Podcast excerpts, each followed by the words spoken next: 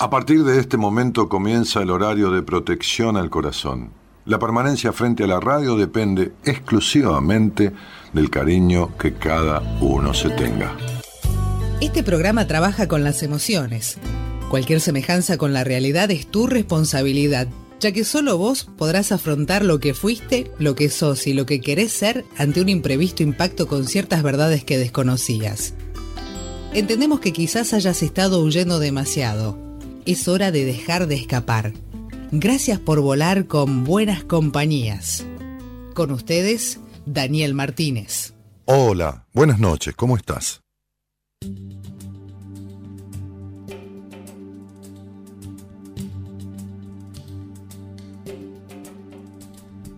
Todo el mundo busca ser algo más. Casi nadie quiere la soledad somos diferentes, cada uno especial. Buscamos a alguien que nos pueda guiar, como un gran hermano en quien confiar. Mírate a ti mismo, todo un ser especial. Vive la vida de su poder sin ningún temor. Vive sin mirar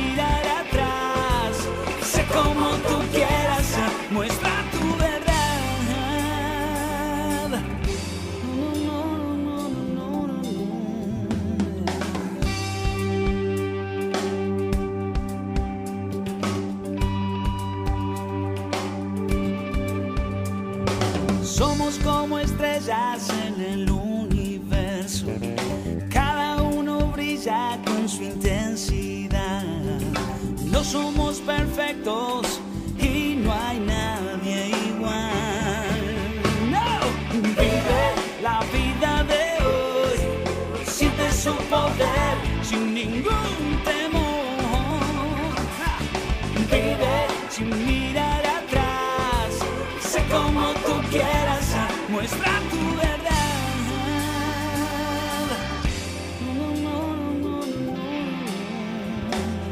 Vivimos confrontando uno junto al otro, somos como hermanos, al ojo que nos ve.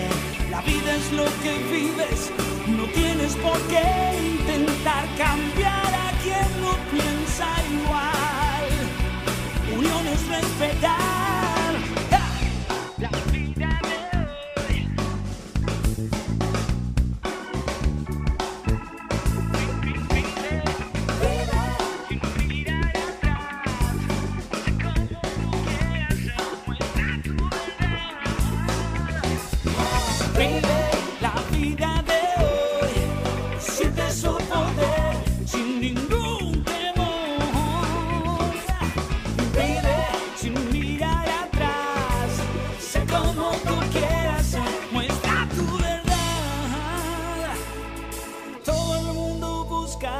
Algo más.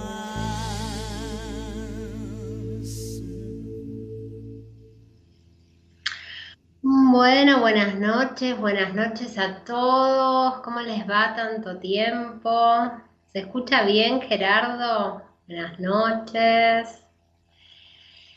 Hola, Elo, que me está acompañando en la producción. Y bienvenidos a todos una, una vez más. Eh, gracias por los saluditos que ya tengo en, YouTube, en el chat de YouTube. Gracias Karina, que dice buenas noches Marcela, buenas noches a todos. Estela González dice hola, buenas noches, oyentes, equipo, cariños para todos. Bueno, genial. Está funcionando todo bien, parece. Bueno, y para los que no me conocen, como siempre me gusta eh, saludarlos y contarles quién soy. Mi nombre es Marcela Fernández, yo soy licenciada en psicología y me especialicé después de, recibirme en la universidad. mm, eh, hice diferentes formaciones, entre ellas eh, biodescodificación, psicogenealogía, leyes biológicas, numerología, enneagrama, constelaciones familiares, que es lo último, lo más fresquito de todo. Así que, bueno, me gusta, me gusta estudiar mucho, formarme, porque eh, después me encanta aplicar todas estas herramientas en, eh, en la terapia con los pacientes, porque, digamos, lo que más me apasiona es poder ayudarlos y que puedan salir de, de su padecimiento. Bueno, acá siguen saludando. Gracias, Estela, que me contás que se escucha bien y se me ve bien, muy bien. Susana y hola Marcela, Susana de Mendoza, bienvenido, qué lindo. Carlos, buenas noches. Carlos de Entre Ríos, de mis pagos, donde está toda mi familia. Un saludo a toda mi familia que me escucha también.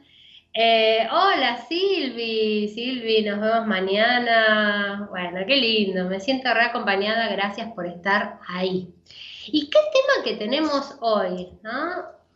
¿Quién en algún momento de su vida no ha tenido miedo?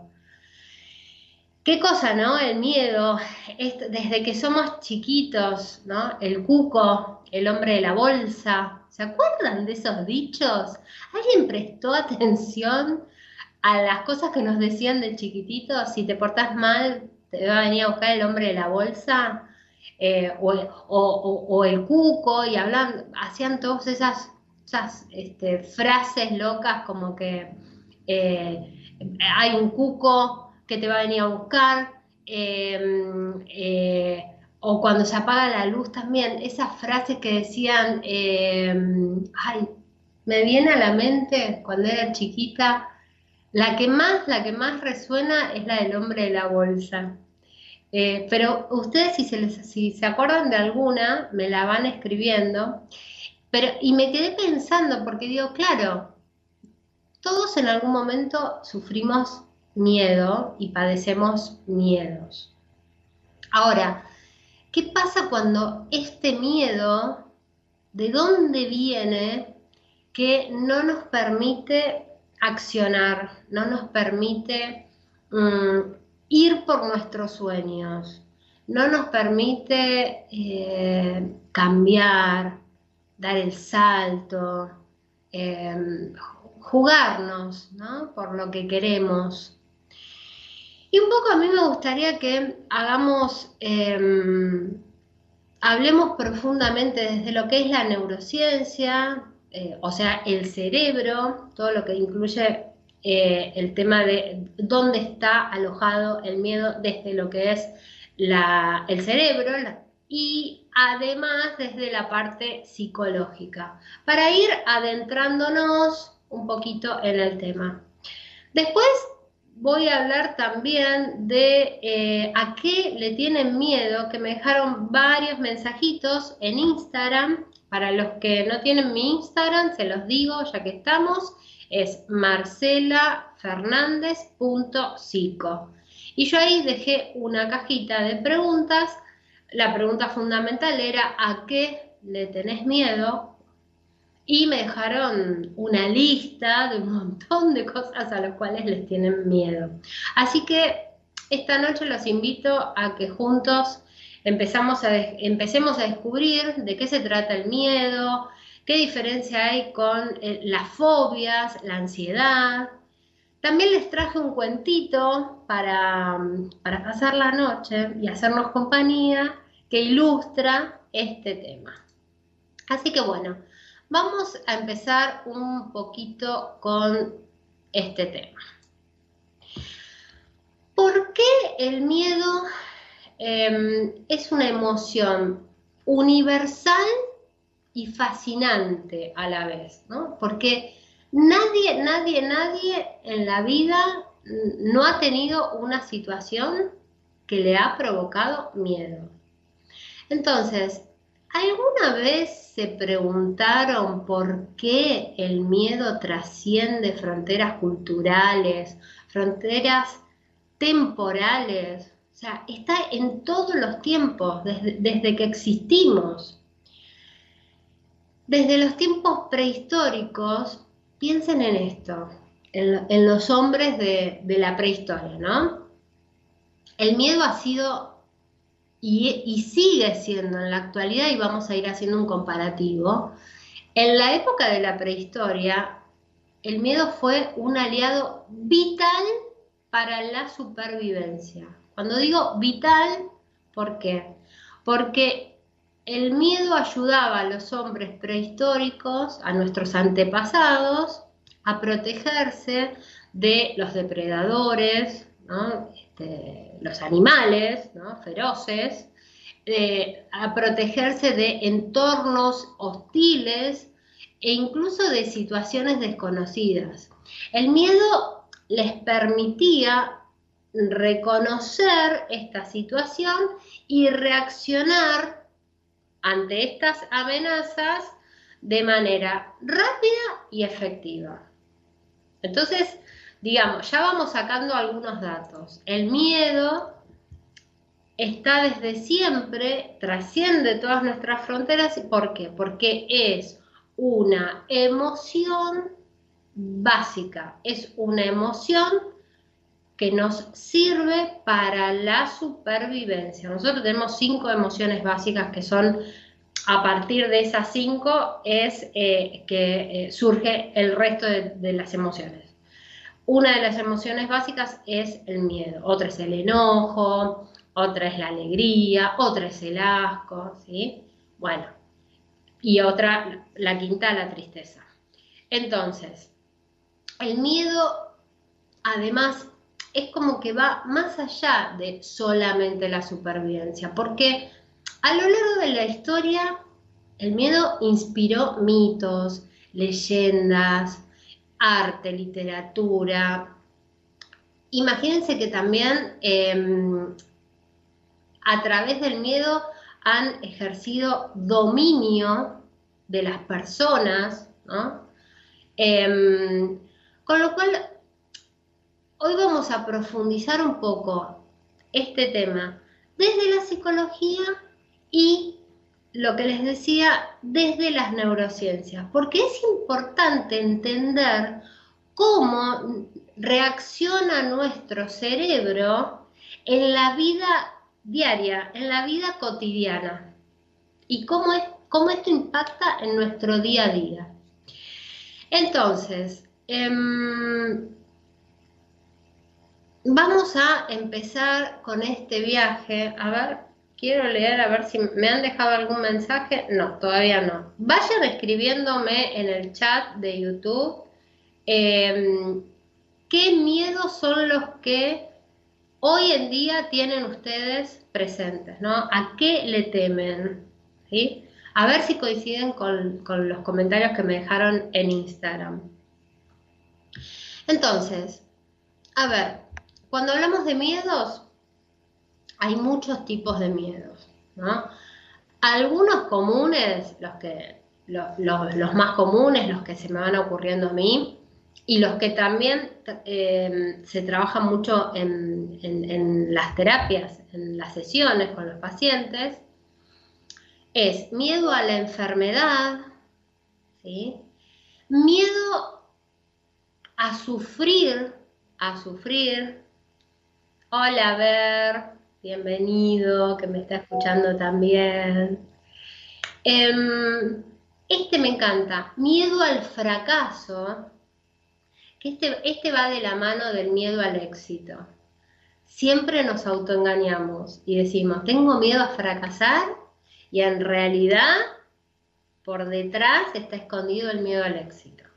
Miedo al rechazo social, a que no me acepten, miedo a la pérdida de poder, miedo a quedarme solo, sola, miedo al cambio, miedo a la escasez, a la carencia.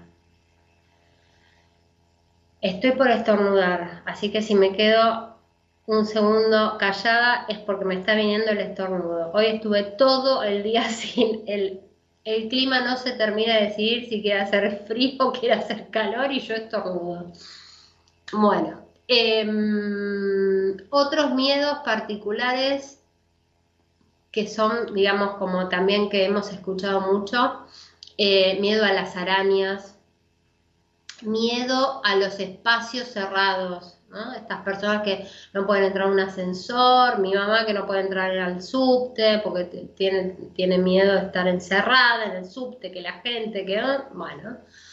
Eh, miedo a los bichos, este, también me acuerdo de mi mamá que le tiene miedo a los gusanos. Y después les voy a contar la historia de cómo le desarmé ese miedo a los gusanos a mi mamá, que es muy interesante.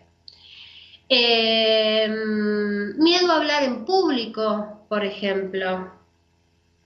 Acá Trinidad dice miedo al deterioro físico. Claro, miedo también a envejecer, a ser viejito, ¿no? A, los achaques. Em, a ver, en general, este tipo de miedos nos van eh, paralizando. Miedo a los sapos, también me dicen. ¿sí? Entonces, ¿qué pasa? Cuando uno tiene estos miedos, ¿qué pasa?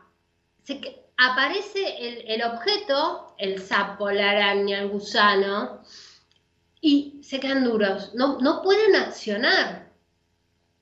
Entonces, acá, lo, lo, importante de todo esto, yo tengo una paciente que tiene miedo a los perros, perdón, a los, a los animales perros y gatos, que son los más comunes, los que más se ven, ¿no? Em, entonces, acá lo principal cuando uno tiene miedo a algo puntual, lo primero que tenemos que hacer es poder identificar desde cuándo tengo este miedo. ¿no? Que no, no siempre se acuerdan, o por ahí te dicen, y desde chiquita, y Em, y, empezamos como a investigar en la historia de la persona. Entonces tratamos de a poco, lentamente, de ir hurgando y de ir buscando cuál fue esa primer escena. Porque, ¿qué pasa? el miedo en este caso, cuando es a un objeto, a algo muy particular, en general está encubriendo algo. ¿no?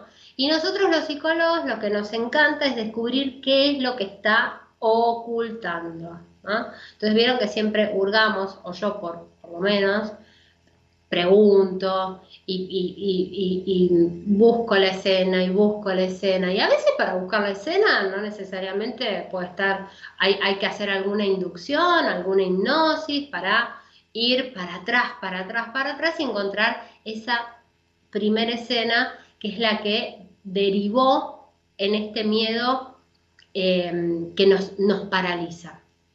Entonces, acá preguntas que tienen que ir haciéndose.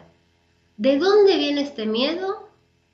Porque por ahí pueden decir, ay, no, este, a mi mamá le pasaba y entonces yo, yo tengo el mismo miedo que tenía mi mamá. Ahí ya saben que entra el árbol genealógico, ¿no? Y, empezamos a investigar el árbol.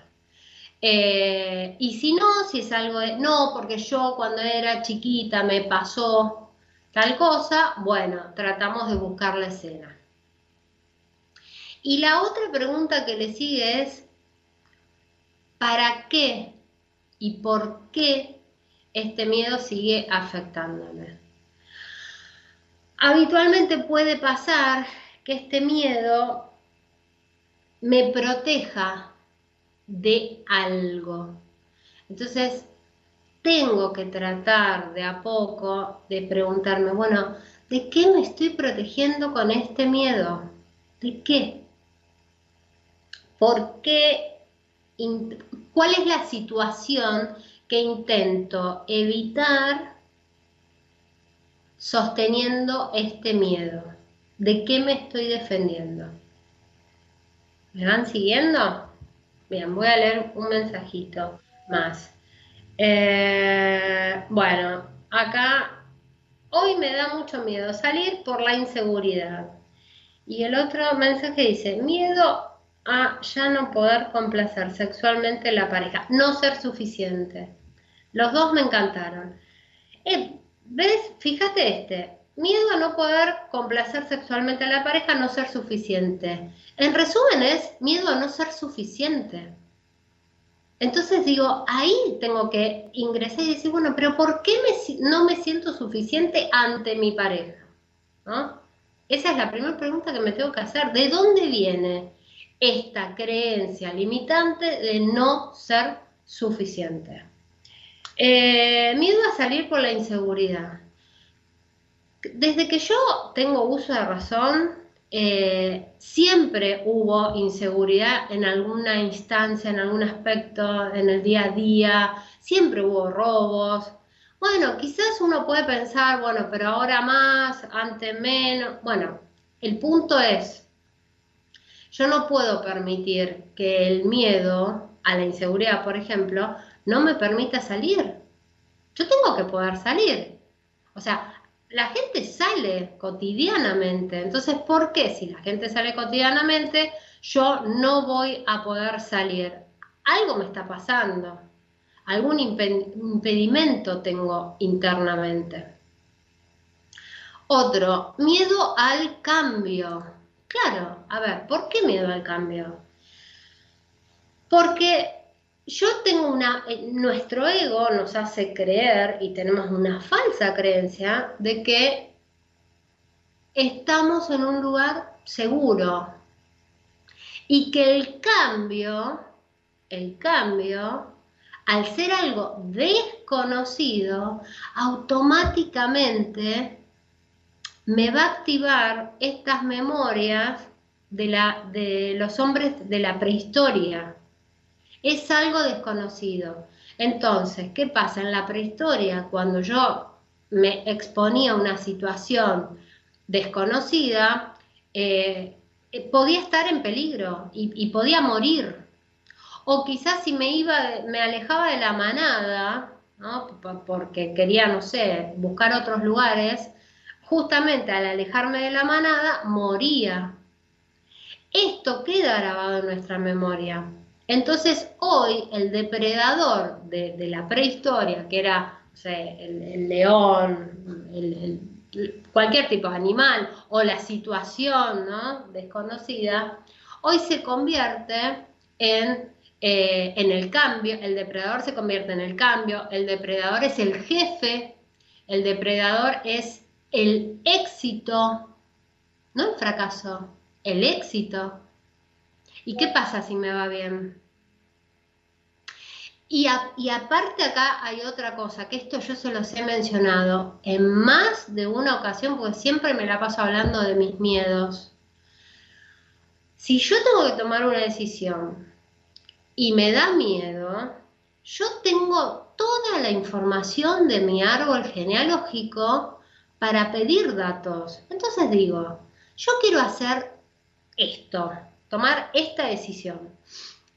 ¿Alguien en mi familia vivió esta misma escena? Yo siempre pongo el ejemplo de, una separación. Uy, tengo, no sé, pánico a separarnos, terror a separarnos, un cambio laboral. Tengo terror a renunciar y a emprender. ¿no?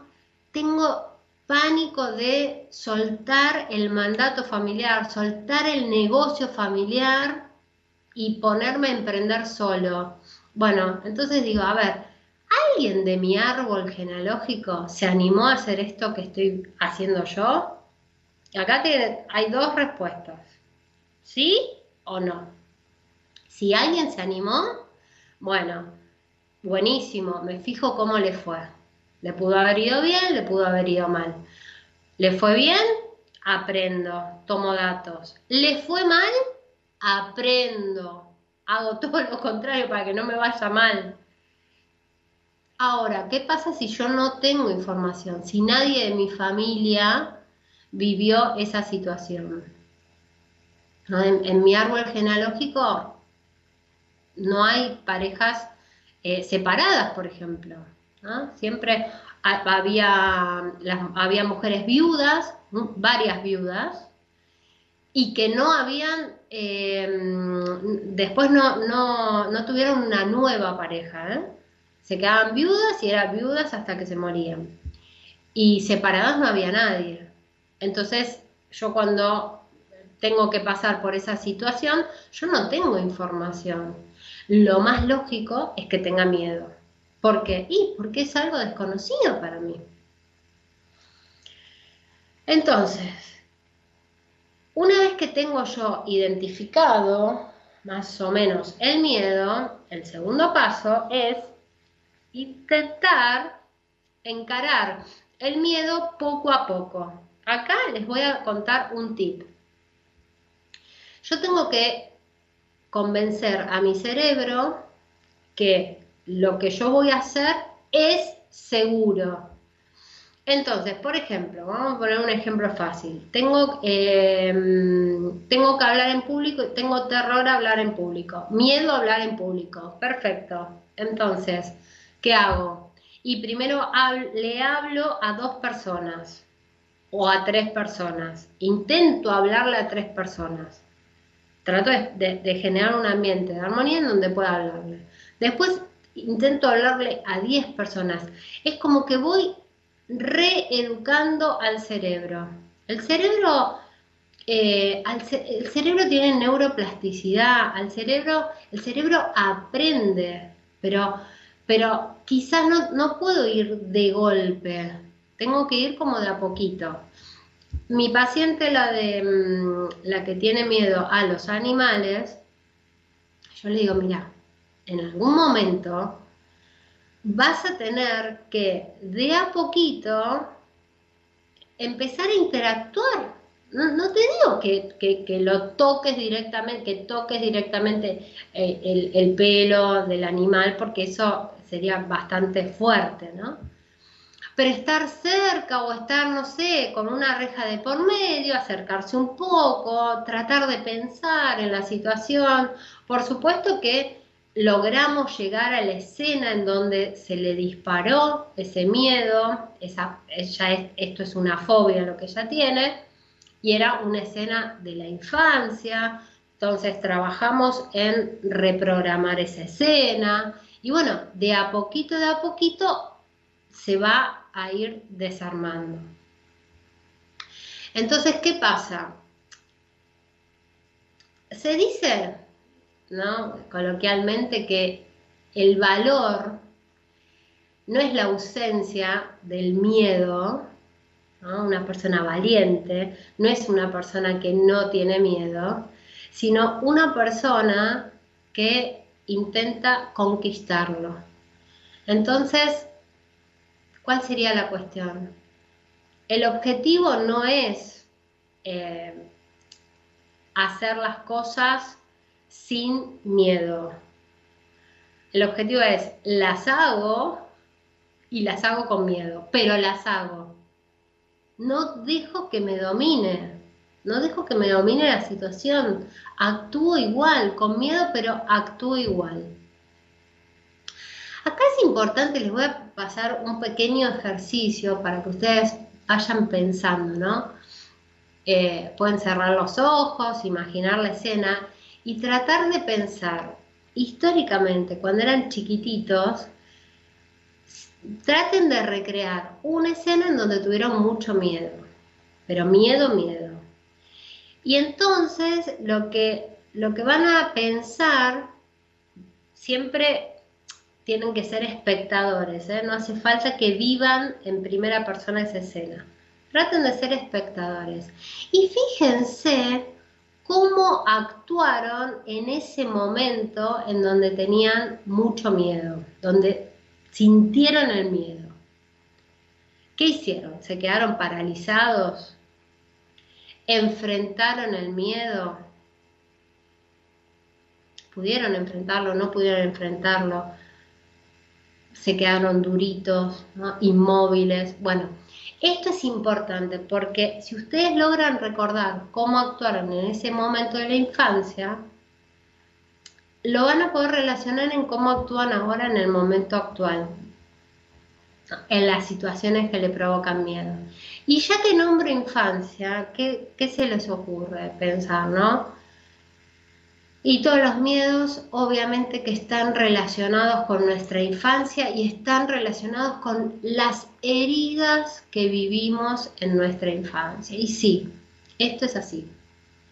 Por eso es que una persona cuando, cuando tiene un malestar, cuando, cuando necesita hacer terapia porque se angustia, porque justamente eh, tiene, tiene ansiedad, angustia, ansiedad, miedos, y no puede gestionar estas emociones, bueno, siempre vamos a tener que volver a nuestra infancia, porque ahí es donde, ustedes imagínense, el bebé nace y, tiene la mente prácticamente, salvo por, por la parte eh, heredada que está en el ADN y la información que hereda, el resto tiene, esta es como una caja vacía, tiene que llenarla de información. Y la información la va a ir llenando con la interacción que tenga de los padres. Y acá podemos hablar tres horas seguidas, ¿no? Cómo, a ver, y hacer memoria. Cómo era mi papá, cómo reaccionaba mi papá, cómo reaccionaba mi mamá. ¿Estaba mi papá? ¿Estaba mi mamá? Pasaba en, todas estas escenas? ¿No? ¿Qué pasaba con, la gestión de mis emociones cuando era chiquita? ¿Me enseñaron, no me enseñaron? ¿Pude expresarlas, no pude expresarlas? ¿Me tuve que sobreadaptar? ¿no? Sobreadaptar, cumplir responsabilidades que no me correspondían, a una edad que no me correspondían. Entonces, esto es importante porque yo tengo que justamente poder identificar y poder conocerme profundamente. Y la única manera de conocerme, yo soy re hincha con esto, es preguntando, preguntando y preguntando. Tengo que cuestionarme, pero tengo que preguntarme todo el tiempo, ¿qué me pasa? Realmente puedo identificar eh, lo que me da miedo con claridad. Cuando yo identifico este miedo que identifico, ¿es un peligro real o es un peligro imaginario? Acá se, se abre una brecha enorme, ¿no? Porque quizás uno podría pensar, bueno, la inseguridad es algo real porque yo lo estoy viendo. Bueno, pero también hay que ver qué, es lo que estoy viendo. Porque si yo estoy viendo, no sé, este, la televisión, el informativo, bueno, ahí ya se sabe que la tele nos, nos programa. Y obviamente, ¿para qué nos va a programar nuestra mente? Para tener miedo. ¿Por qué nos programa para tener miedo? Y fácil, porque quieren dominarnos. Si justamente nos programan con el miedo, yo tengo miedo, no salgo, está todo mal, bueno, y en esta última época que estamos viviendo, que es, tremenda la programación que hay. Entonces, recomendación, traten de no mirar la tele, ¿no? O sea, los noticieros, la tele sí, los noticieros. Entonces, ¿este peligro es real o imaginario? ¿Soy yo la que se empieza a hacer la cabeza de lo que me está pasando? Entonces, si yo, em, si yo dejo que mi imaginación tenga rienda suelta, acá sonamos, porque empieza, esta imaginación empieza a generar ansiedad. Y la realidad es que nosotros tenemos una capacidad creativa, ay, por favor, es tremendo. En un minuto, en un minuto nos armamos toda la escena. Dramática, ¿no? Digo, y, aparte que siempre pensamos escenarios catastróficos. En vez de pensar algo mucho más eh, no sé, más armonioso. O sea, siempre pensamos en lo malo. Entonces, pero, ¿por qué? ¿Y de dónde viene esto? Entonces, esta generación constante de pensamiento, vieron que yo siempre les digo y siempre hincho con el tema de em, las afirmaciones y, y cómo, cómo me hablo a mí misma, cómo me trato a mí misma. Ay, hoy una paciente me dijo tres, tres frases al mismo tiempo cuando dije, hola, hola, ¿cómo andás? Hola, buen día, algo así, eh, en mi saludo, ¿qué se cuenta? No, yo tengo esta costumbre, yo digo, ¿qué se cuenta de bueno? Siempre pregunto lo mismo, ¿no? Y ahí arrancamos. Eh, que no necesariamente siempre son cosas buenas, pero no importa, yo imagino que siempre hay algo bueno. Eh, me dijo tres frases, pero era una más dramática que la otra, porque, ay no, que soy terrible, ay no, que mm, soy un desastre, ay no, todas palabras nefastas. Dije, basta, basta. O sea, no quiero escuchar más de esas palabras. A ver, porque imagínense que si yo en dos segundos que la estoy saludando me dice tres palabras nefastas a sí misma, no me quiero imaginar cómo pasa todo el día su mente taladrándose y diciéndose, no puedo, me siento bloqueada, eh, me siento trabada, eh, soy un desastre. No, bueno, no. O sea, claramente no es por ahí. Entonces, estas, si yo empiezo a dar rienda suelta a la imaginación, empiezo a pensar cosas nefastas, tengo miedo, me conecto con el miedo y, no, no logro vencerlo, yo voy a generar en mi cuerpo, y acá, acá entra en juego la neurociencia, yo genero en mi cuerpo un estado de alerta constante. ¿Qué pasa con este estado de alerta constante? Cuando yo tengo miedo, el cerebro le da la orden al sistema de que, em, de que active el cortisol. Entonces, ¿qué pasa?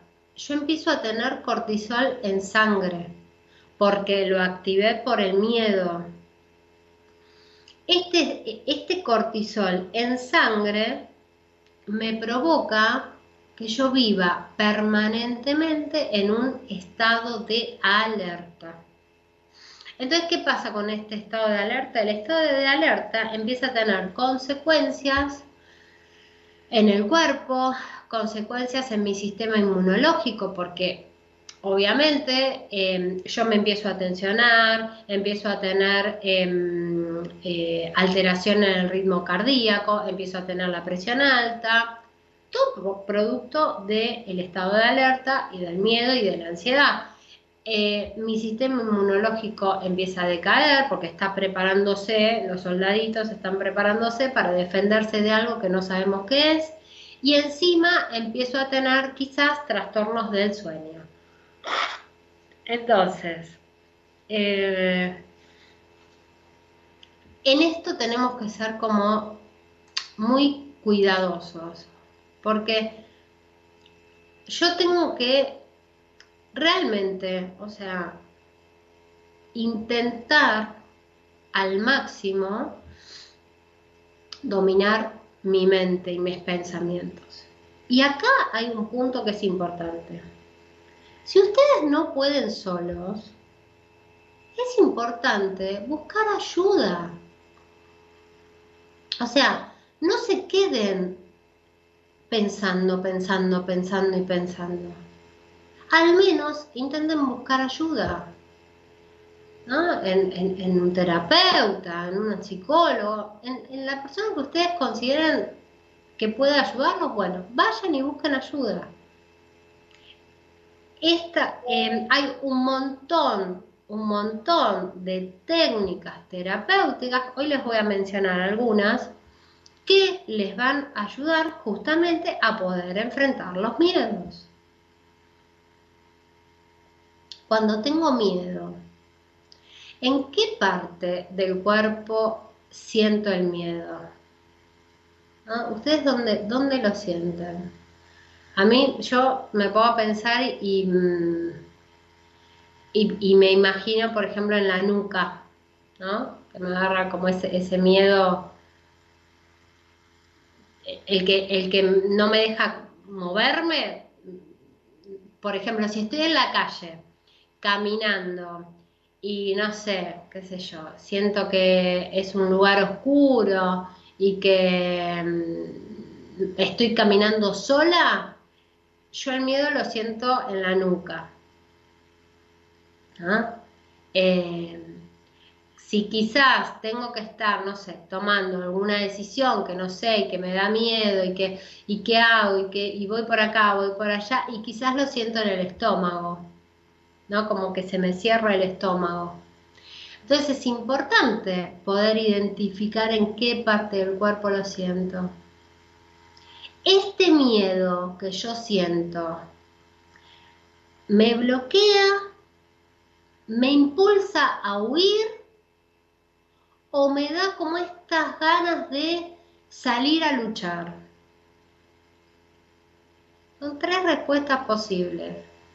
Me quedo paralizada, salgo corriendo, entonces el huidizo, huyo de la situación porque tengo miedo al rechazo, o me da impulso para decir, bueno, tengo que actuar hay algunos miedos o algunas situaciones, sobre todo las situaciones límites, en que a veces em, no, no dominamos. Cuando es una situación límite, lo más probable es que nos cueste dominar la, la respuesta. Pero bueno, uno tiene que aprender a conocerse, ¿no? Yo, por ejemplo, en situaciones límites, límites graves, me acuerdo una vez que, me robaron así, este, en medio de la facultad, esta que está en Figueroa Alcorta, ¿cuál es la de Derecho, creo? Bueno, la que está ahí en el puentecito de Figueroa Alcorta, plena calle, estaba lleno de gente y, y una persona, este, nada, me roba la cartera, o sea, me abre la cartera, una situación bastante violenta. Yo, por ejemplo, no, si bien yo, estaba, yo creo que estaba re nerviosa, pero manejé la situación con total tranquilidad. O sea, yo le hablaba al ladrón y le decía, no, no, no, quédate tranquilo, yo déjame que yo te abro la cartera, saco la, saco la plata, ves, estoy sacando la plata, toma la plata. Y yo se lo iba como relatando y trataba de tranquilizarlo. Ahora ustedes me preguntan a mí, yo después de que, de que hice eso, digo, me preguntaba a mí misma, estaba acompañada y yo decía, ay, no, no sé cómo hice esto. Recuerdo otra situación de mucho temor, mucho temor, eh, una situación de salud con, uno de mis hijos, que, bueno, con los dos me pasó, que yo en el momento me pongo como con la cabeza, no sé, fría, y mm, es como que me disocio y actúo y pongo, trato de poner a salvo a la persona. Una vez que me doy cuenta de que está a salvo, quizás me baja la presión me, desmayo, me baja la presión o me quedo inmóvil hasta que recupere. Pero en el momento puedo actuar. Ahora, hay otras personas que no, no, no, no, no tienen reacción, entonces se quedan bloqueadas. Entonces es importante conocer cómo reacciono yo frente al miedo.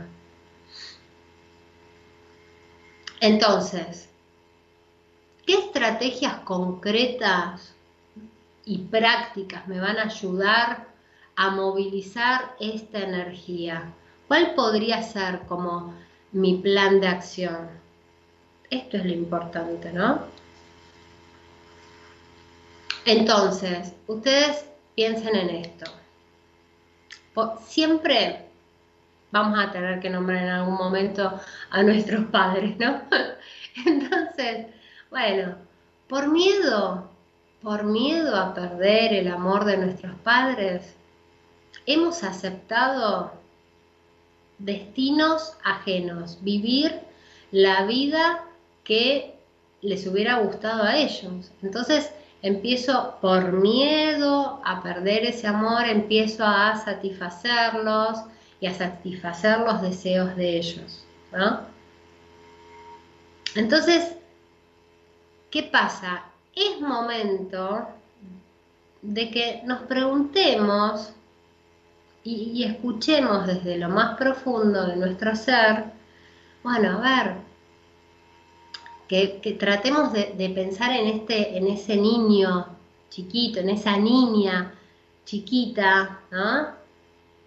en cuáles eran sus sueños, qué es lo que este, lo que este miedo le, impidió hacer, qué es lo que le está impidiendo hacer hoy, en esta vida, en, este, este presente y hacia este futuro.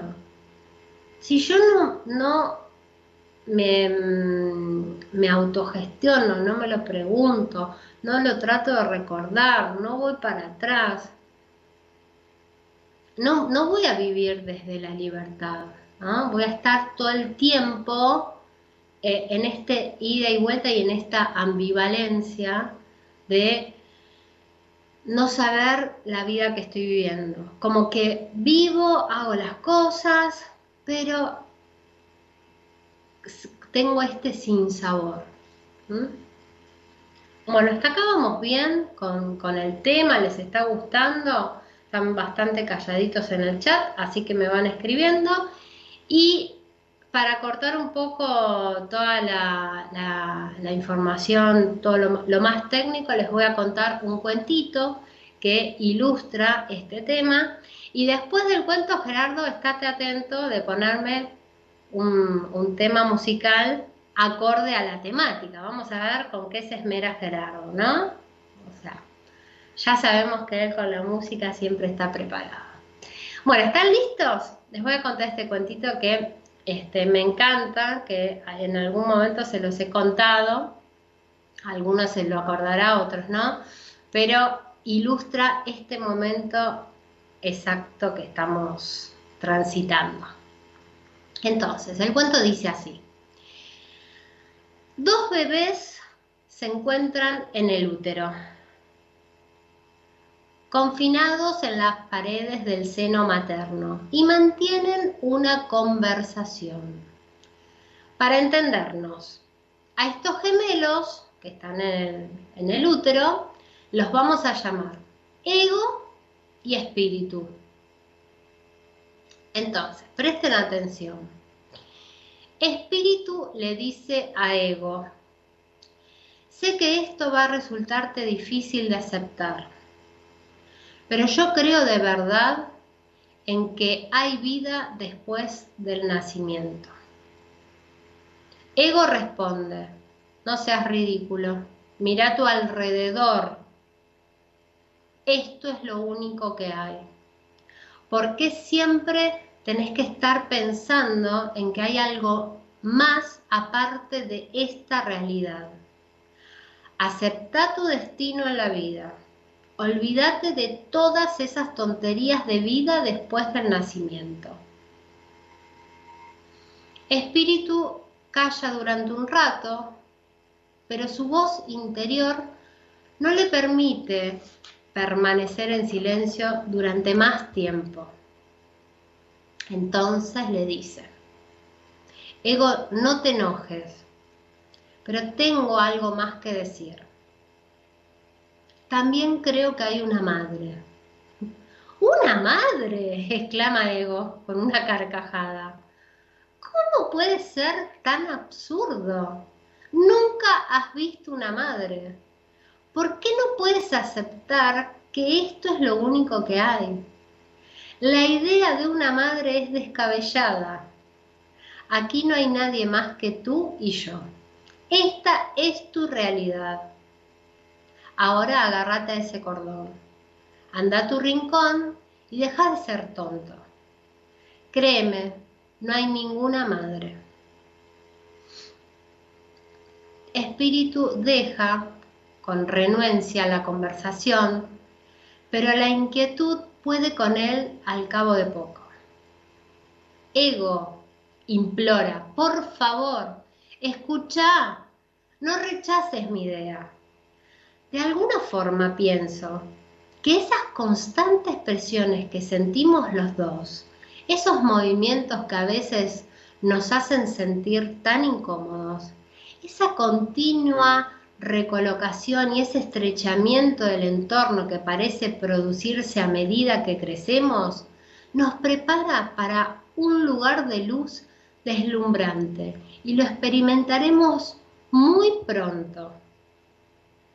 Ahora sé que estás completamente loco, replica Ego.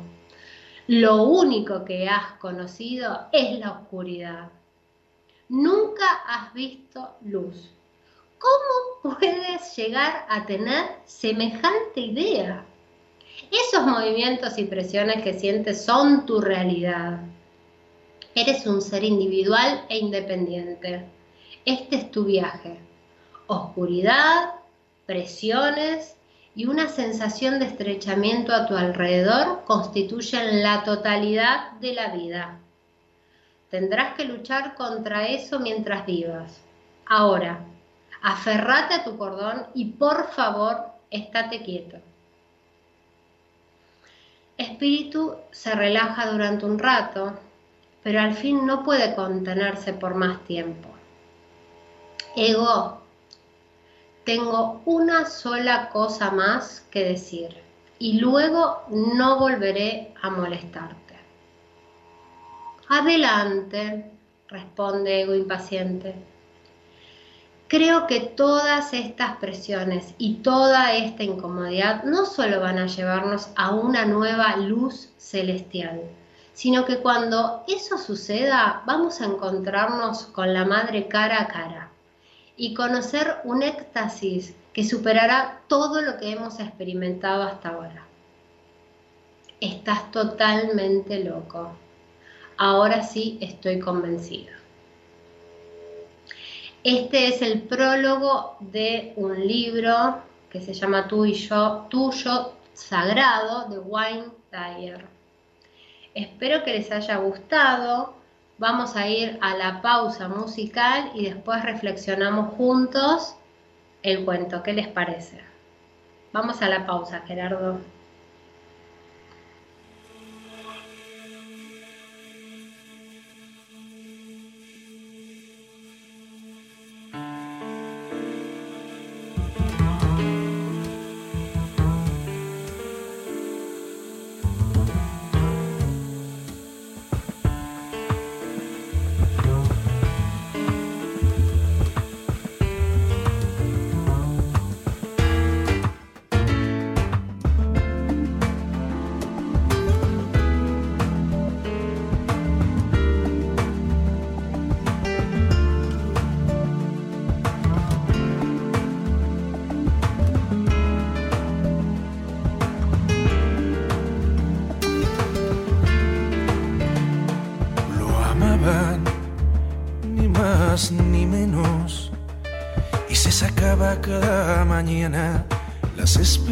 Del sueño, juraba y maldecía y se enredaba en la alambrada de la mansa rutina.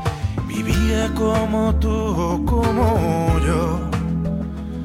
Los viernes por la noche iba a buscar a su amor.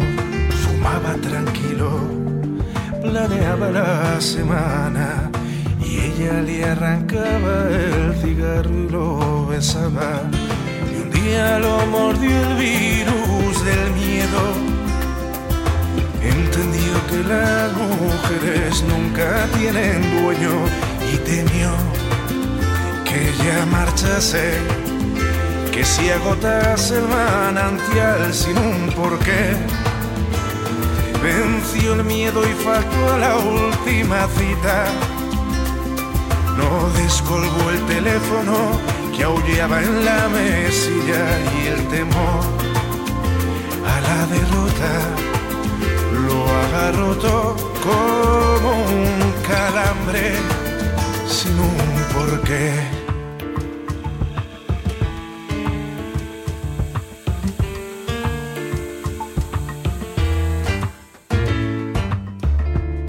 Duro, intenso y precario se enfrentaba cada día al oleaje en el trabajo y una mañana la cobardía lo paralizó en la puerta entró a la oficina, volví a despertar y empezaba el periódico como tantos por detrás.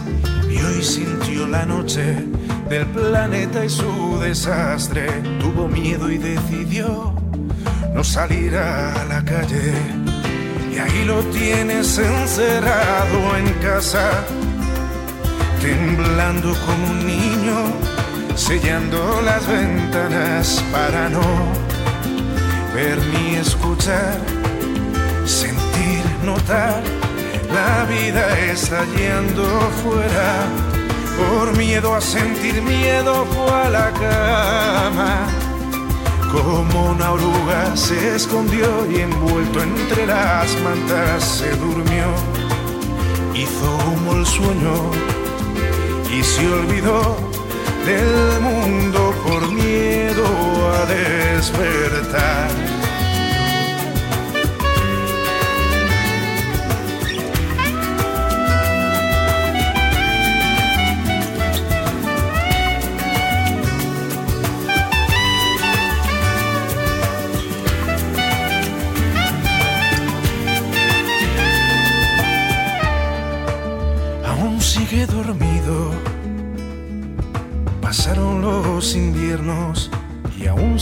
Escondido, esperando que tu abrazo le inocule la vacuna y elimine el virus del miedo y su locura.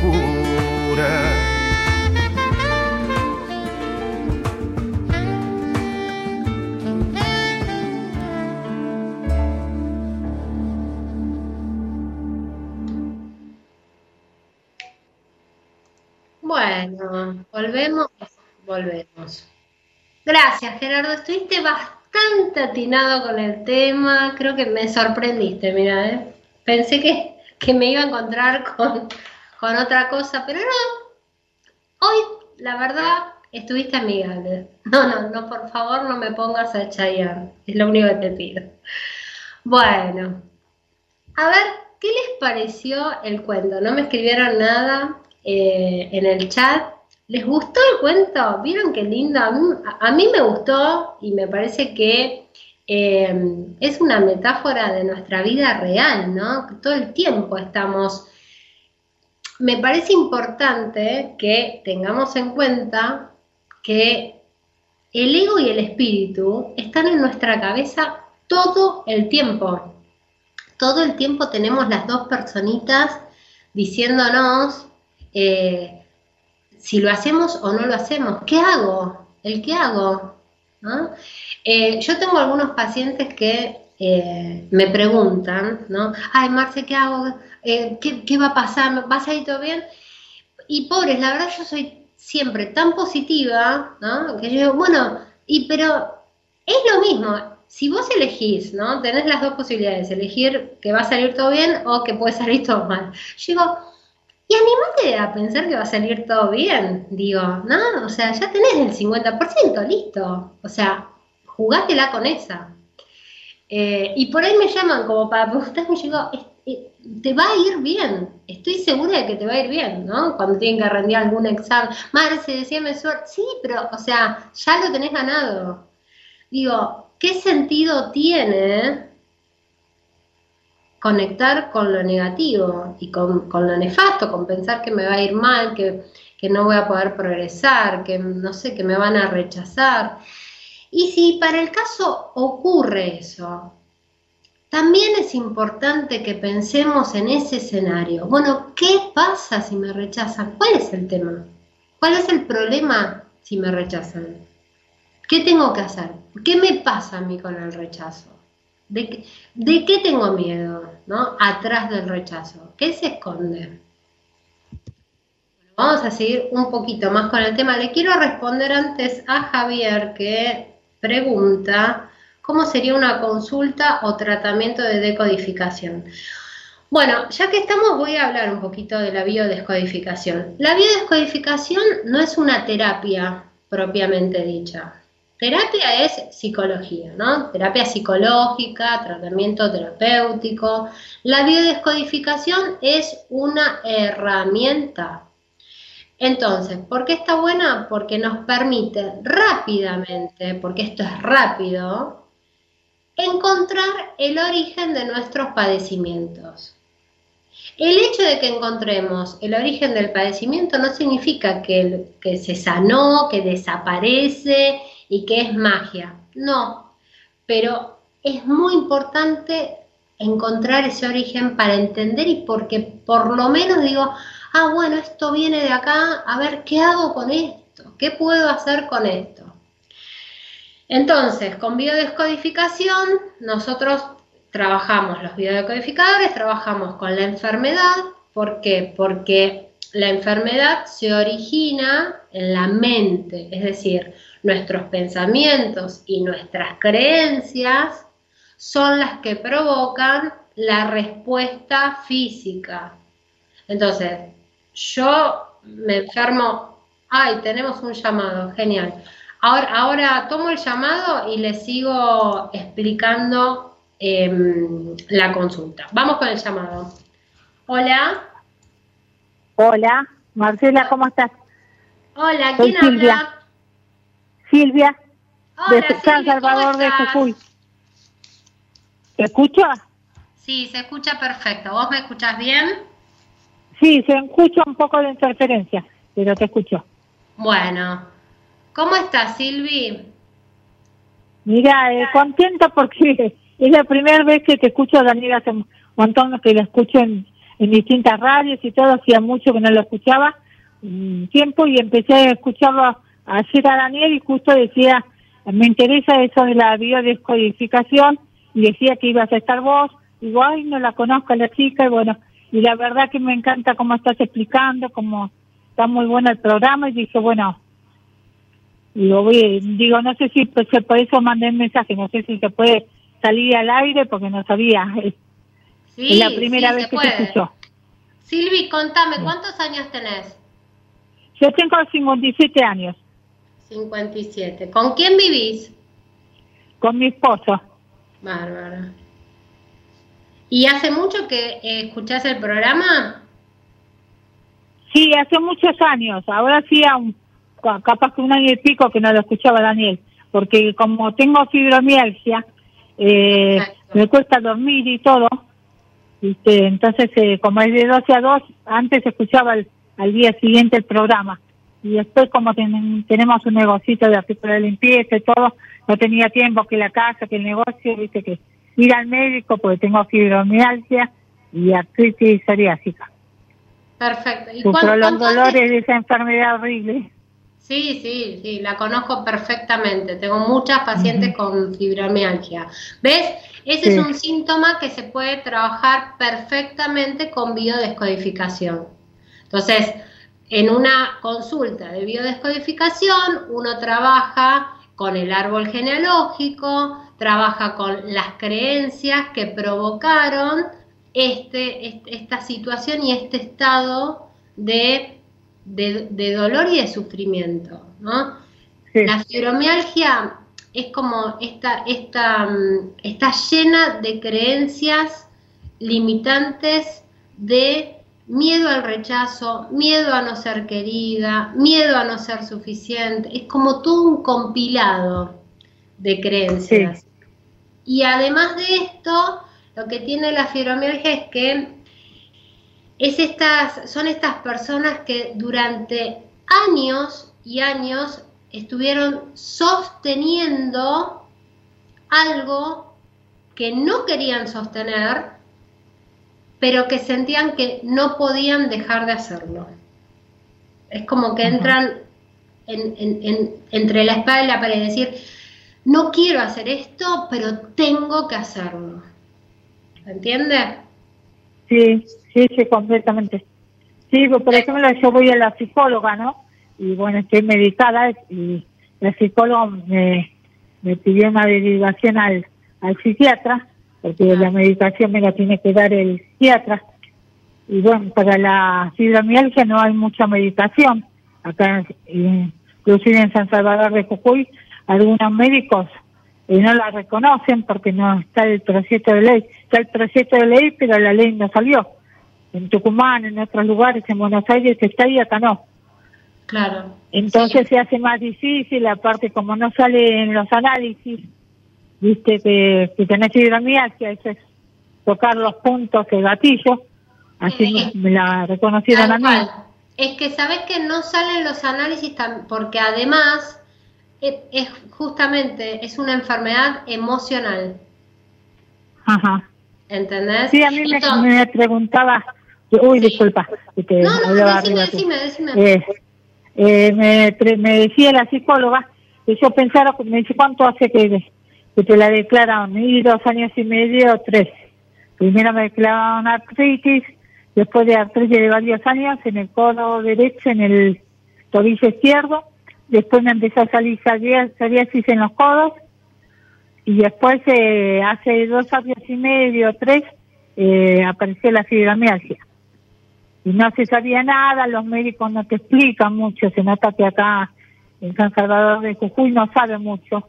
El otro día estaba viendo, eh, me, me salió por Google, como yo hago meditación y cosas así, me salió que, hay- que en realidad eh, lo que más, lo que mejor funciona es un médico funcional, porque dice, vos, uno se atiende por el reumatólogo, te dice que tenés esto. Después otra enfermedad, ponerle hipotiroidismo, que eso da cansancio, igual que la fibromialgia, o sea que es doble el cansancio, ¿viste? Que Exacto. siento. El agotamiento físico. Le digo a la psicóloga, y se nota que la psicóloga que me atiende no es muy buena porque no, dice, pero ¿de qué está cansada? ¿Viste? Entonces, digo, Ah. no me entiende o no sabe mucho de la fibromialgia, que puede No. ser, ¿viste? No, no, no, la fibromialgia sí, sí, sí, te cansa mucho, mucho. Aparte, lo que pasa que con la fibromialgia es que eh, te duele, es como, es el dolor de las fibras musculares. Entonces, No, hasta de es y difícil, aparte cada día se suma uno más.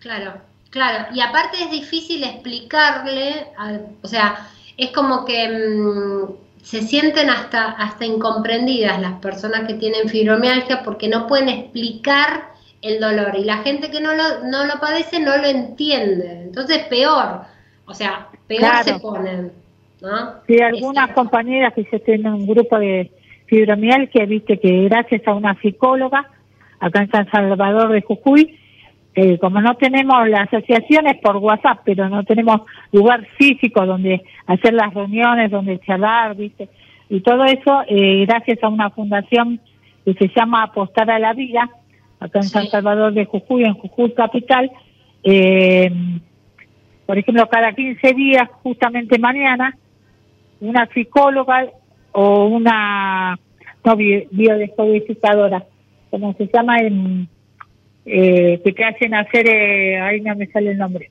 por eso lo- también te agarra como el, lagunas o fibronieblas, le dicen. Ajá, Es una, como que una persona te, te hace hacer algo cognitivo, que no me puede salir el nombre, eh, que mañana, eh, no, biodescodificación no es. Constelaciones psico- psico- ah, ahí me salió. Psicomotricidad, disculpa. Psicomotricidad, Licenciada en psicomotricidad. Bien, bien. Bueno, bueno, a ver, todo lo que hagas eh, te va a ayudar, Silvi. Eh, y, y si- me permitís, yo te recomiendo que hagas una sesión de biodescodificación. Justamente yo estaba Sí. explicando esto. Biodescodificación es una sesión, bueno, en el caso, por ejemplo, yo lo hago, las sesiones duran, son un poco más largas, duran dos horas más o menos, porque se ven va- varias cosas, ¿no? Se, se trabaja sobre el Sí. árbol genealógico, sobre las dolencias y, y obviamente con protocolos para poder ir cambiando todas esas creencias que te comenté antes. Después, o sea, vos podés hacer la, la sesión de biodescodificación. Después vas a tener que seguir con tu psicólogo o psiquiatra, lo que, lo que derive, lo que considere tu, tu... Y a mí, por ejemplo, eh, me dan un antidepresivo leve, Está que bien, dice que se usa que se usa en la fibromialgia, tritanol 75. Claro, y bueno, me habían subido un cuartito más, claro, porque dice, porque- esto te hace sentir bien y como que alivian, no alivian los dolores, pero bueno, Totalmente, Eh, Totalmente. Bueno, pero está bien, no dejes de, no dejes de investigar, no dejes de buscar información. No, no, no, no. Eh, escribirme. Sé, de una chica, viste, que por YouTube, eh, no sé, capaz que vos la conocés porque es una, una chica de que tuvo 14 años fibromialgia dice que de tantas cosas que hizo, programación neurolingüística, sí. descodificación, sí. se me dice acupuntura, me dice todo, una chica que debe tener 40 años o 40 y pico, eh, se llama Patricia Benedito. No sé si te suena. Por YouTube tuvo 14 años de fibromialgia y se postraba en la cama y el esposo le hacía las cosas, tenía el hijo y todo, hasta que, así como dos, tres años, hasta que después pudo salir y bueno, ahora es coach ¿viste? y un montón de cosas más, mentora, ah, estudia y da clases y todo. Qué bueno eso, qué bueno, buenísimo. Por eso digo, seguí investigando, busca información, hay mucha información, me puedes escribir, yo te puedo compartir también información, te ayudo en lo, en lo que está a mi alcance, ningún problema. ¿Mm? Sí. Bueno, gracias por llamar, Silvi, por compartir. No, por favor, muchas gracias a vos. Te mando un bueno, besito. Tuve suerte que salí al aire, así que sí, muchas gracias, muy buen programa. Saludos Abrazo. al productor, a todos, a todo el equipo, a los felicito por, por el buen programa que hacen. Ay, gracias, gracias. Muchas, muchas gracias a vos, la verdad que son muy agradables y, y muy claras. Bueno, muchas gracias. Así que bueno, gracias, que tengas gracias. un bendecido fin de semana. Gracias, igualmente. Gracias Bendiciones, gracias. Beso. Bueno, eh, ¿dónde había quedado? Le estaba respondiendo a Javier. Creo que más o menos con el testimonio de, Silvia eh, aclaré un poquito lo, que tiene que ver con la biodescodificación, pero retomo por las dudas. La biodescodificación es una técnica, no es un tratamiento propiamente dicho. A veces hay cuadros eh, o diagnósticos que requieren quizás más de una sesión, pero es, es esporádico. Tal vez la fibromialgia no alcanza con una sesión. Repito, en, en mi caso las sesiones de biodescodificación duran dos horas porque se ven muchas cuestiones, ¿no? Eh, y cuando hay un, una enfermedad, un diagnóstico, se trabaja con protocolos de biodescodificación, ¿no? Justamente para poder desarmar esos pensamientos que tengo en la mente que fueron los que provocaron la enfermedad. Ahora, por supuesto que nosotros vamos a hacer una sesión de biodescodificación y la realidad es que eh, voy a entender un montón de cosas y a partir de ahí voy a tener que hacer algo, porque con entender solamente no voy a salir de, la situación o del cuadro, pero sí es importante entender. Y me ha pasado en más de una oportunidad que cuando vienen a consulta y, me, traen el diagnóstico y, y, no es lo mismo decir eh, que está en fase de reparación o que está en conflicto activo. Y cuando a una persona le explicas lo que provocó la situación y, le decís exactamente cómo se fue dando esa situación, la persona lo entiende y, alivia esta, esta sensación de decir, eh, justamente le saca el miedo a lo que puede llegar a pasar. Eso es lo que tiene de lindo, lo que a mí me gusta de la biodescodificación. Cuando yo entiendo mi diagnóstico y entiendo lo que me pasa y cómo puedo accionar para salir de esa situación, se me va el miedo automáticamente. Entonces, imagínense, pónganse en el lugar de Silvia, ¿no? tiene dolores, tiene dolores, tiene dolores, hasta que llega a un médico y le dice, bueno, Silvia, usted tiene el diagnóstico es fibromialgia. Lo primero que piensa uno, ¿no? O sea, la, la primera emocionalidad que va a surgir, y bueno, es, es el miedo. Ay, bueno, ¿y ahora qué va a pasar? ¿Y, ¿Y, qué es esto? ¿Y qué tengo? Y encima de todo estar en un lugar en donde quizás los médicos o los psicólogos que están en, su ciudad eh, no entienden del tema, no investigaron demasiado o, no la pueden contener como se debe. ¿Cómo se va a sentir esa persona? ¿Ah? Entonces, bueno, esto me parece como primordial primero, ¿no? Este, ser, ser efectivo en la información, poder transmitir con, conocimiento, con certeza, eh, poder brindar una, no sé, este, información donde puedan leer y corroborar lo que uno le está explicando.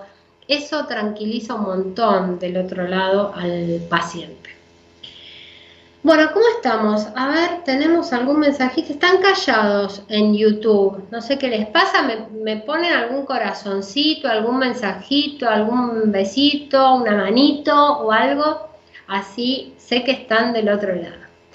Bueno, vamos a seguir un poquito más con el tema, un cachito más, porque en realidad me quedó corto el programa. Ya viendo la hora que es, me queda corto pero no importa porque lo podemos seguir la próxima. Les quiero contar un poquito más. Ah, bueno, acá ya veo manitos, así que está activo el chat. Bueno, vamos a hablar de este miedo que es recontra conocido. Miedo al rechazo. El miedo al rechazo tiene una razón evolutiva natural. ¿Por qué? Porque en el pasado, esto que les contaba, si una persona era rechazada por su grupo, esta persona rechazada quedaba expuesta a muchos peligros. Es decir, era una presa fácil, vulnerable para los depredadores. Las oportunidades para conseguir comida iban a estar muy limitadas. Entonces, en definitiva, las posibilidades de sobrevivir eran menores al estar estando aislado que perteneciendo a una manada. Recuerden que nosotros somos mamíferos, respondemos a lo que es la biología. Entonces, básicamente no existe el peligro permanente hoy de ser devorado, ¿no? Porque evolucionamos. Pero ¿qué pasa? Además, hoy en día, si un grupo rechaza a una persona, esta persona tiene otros grupos a los cuales puede pertenecer. Sin embargo, el miedo al rechazo permanece en, en los estratos más profundos de nuestra mente, de nuestra psique. Entonces, este miedo al rechazo se manifiesta como miedo escénico, miedo a hablar en público, miedo al qué dirán, ¿no? Que no te pongas, ¿qué van a decir los vecinos? ¿Y qué, van a qué va a pensar la familia? El temor a recibir críticas, a ser descalificado esto es archiconocido. No, no hago, no, mira, mira si voy a decir que no, ¿qué van a pensar si digo que no? Tengo que ir. Y ahí empiezo, y ahí empiezo a actuar en incoherencia, ¿no? Quiero hacer algo, pero hago todo lo contrario, por el miedo a las críticas, por el miedo a ser descalificada. Entonces, estos miedos muchas veces hacen que no nos atrevamos a mostrar nuestra verdadera identidad. ¿Mm? Y esto hace que hasta desistamos de perseguir nuestros propios sueños por miedo a recibir críticas. Desde chiquititos aprendimos a evitar repetir situaciones en las que en el pasado nos habían respondido con desprecio o con rechazo. Entonces, ¿qué hacemos? Nos adaptamos, nos fuimos adaptando a medida que crecíamos. Censuramos aquellas partes que eran cuestionadas. ¿Por qué? A cambio de protección, de cercanía, de validación. ¿Se dan cuenta? Entonces, eh, un poco como para entender, gracias por los mensajitos que me están escribiendo y que me van diciendo, ya vamos que tenemos los últimos 40 minutos y vamos a cerrar el tema. Un poco para hablar desde, la, desde esta perspectiva neurocientífica, ¿no? El miedo tiene sus cimientos, sus bases en el cerebro, particularmente en la amígdala, que no es la de la garganta, es la del cerebro, que es, una estructura chiquitita con forma de, de almendra que desempeña un papel fundamental, fundamental en la generación y el procesamiento del miedo. Cuando percibimos una amenaza, cualquiera sea en la vida real o en la mente, que imaginamos la amenaza con el pensamiento, la amígdala se activa automáticamente. Y ahí es donde desencadena una serie de respuestas fisiológicas, como ser aumento de la frecuencia cardíaca, liberación de las hormonas del estrés y prepara al cuerpo para la acción. Dato importante, esto se hace en fracción de segundos. Es, es instantáneo, es inmediato, porque imagínense, yo voy caminando por la calle, pasa una serpiente y yo tengo que rápidamente, tengo que moverme, actuar, salir corriendo, atacar, agarrar un palo. Tengo que, no hago a tiempo esto, esto es lo principal. La amígdala no pasa por el, prefrontal, que es donde está el pensamiento. La amígdala nos hace actuar, o quedarnos inmóviles, o salir corriendo, o luchar. Es instantáneo. Entonces, aunque hoy en día no nos enfrentemos a los depredadores prehistóricos, el miedo nos sigue ayudando a evaluar situaciones de riesgo en este tiempo, en este mundo moderno, ¿no? en esta actualidad. Por ejemplo, a tomar decisiones de, seguridad, como ser, camina, el miedo nos ayuda a evitar caminar por un, no sé, por un barrio peligroso por la noche yo voy a, voy a pensar, me va a dar miedo y no voy a, ir a ese barrio sola a la noche. Y eso es gracias al miedo. ¿Entienden? La idea es que podamos amigarnos con el miedo, que el miedo sea nuestro aliado, empezar a descifrar, bueno, a ver, ¿para qué? ¿Para qué se presenta?